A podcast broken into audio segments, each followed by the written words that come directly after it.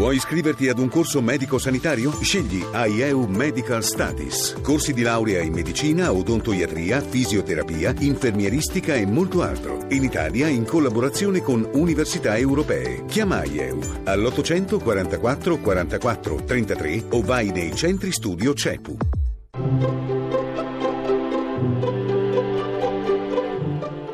Il pensiero del giorno.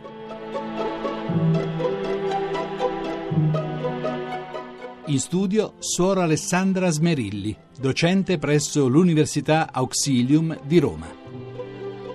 La parola ha un grande potere, può sollevare, dare conforto, curare, ma anche distruggere, ferire, annichilire. La maggior parte delle volte le parole che feriscono non nascono da brutte intenzioni o da cattiveria, ma semplicemente da una certa superficialità, dalla mancata valutazione degli effetti non intenzionali delle nostre azioni e spesso la differenza tra un semplice sfogo, un volersi confrontare con un'altra persona e la chiacchiera è sottilissima. La tentazione a volte, quando qualcuno ci parla di altri, è di pensare che lo fa solo con noi perché di noi si fida.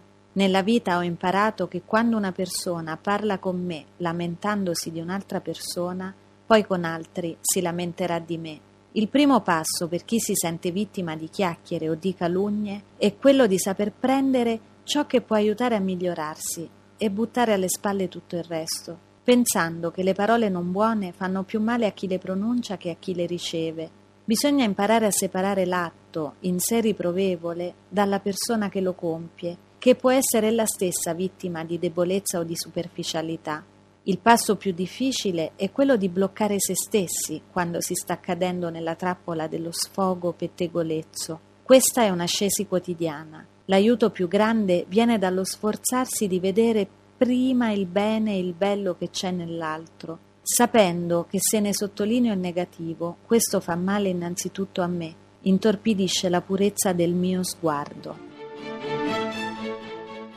La trasmissione si può riascoltare e scaricare in podcast dal sito pensierodelgiorno.rai.it.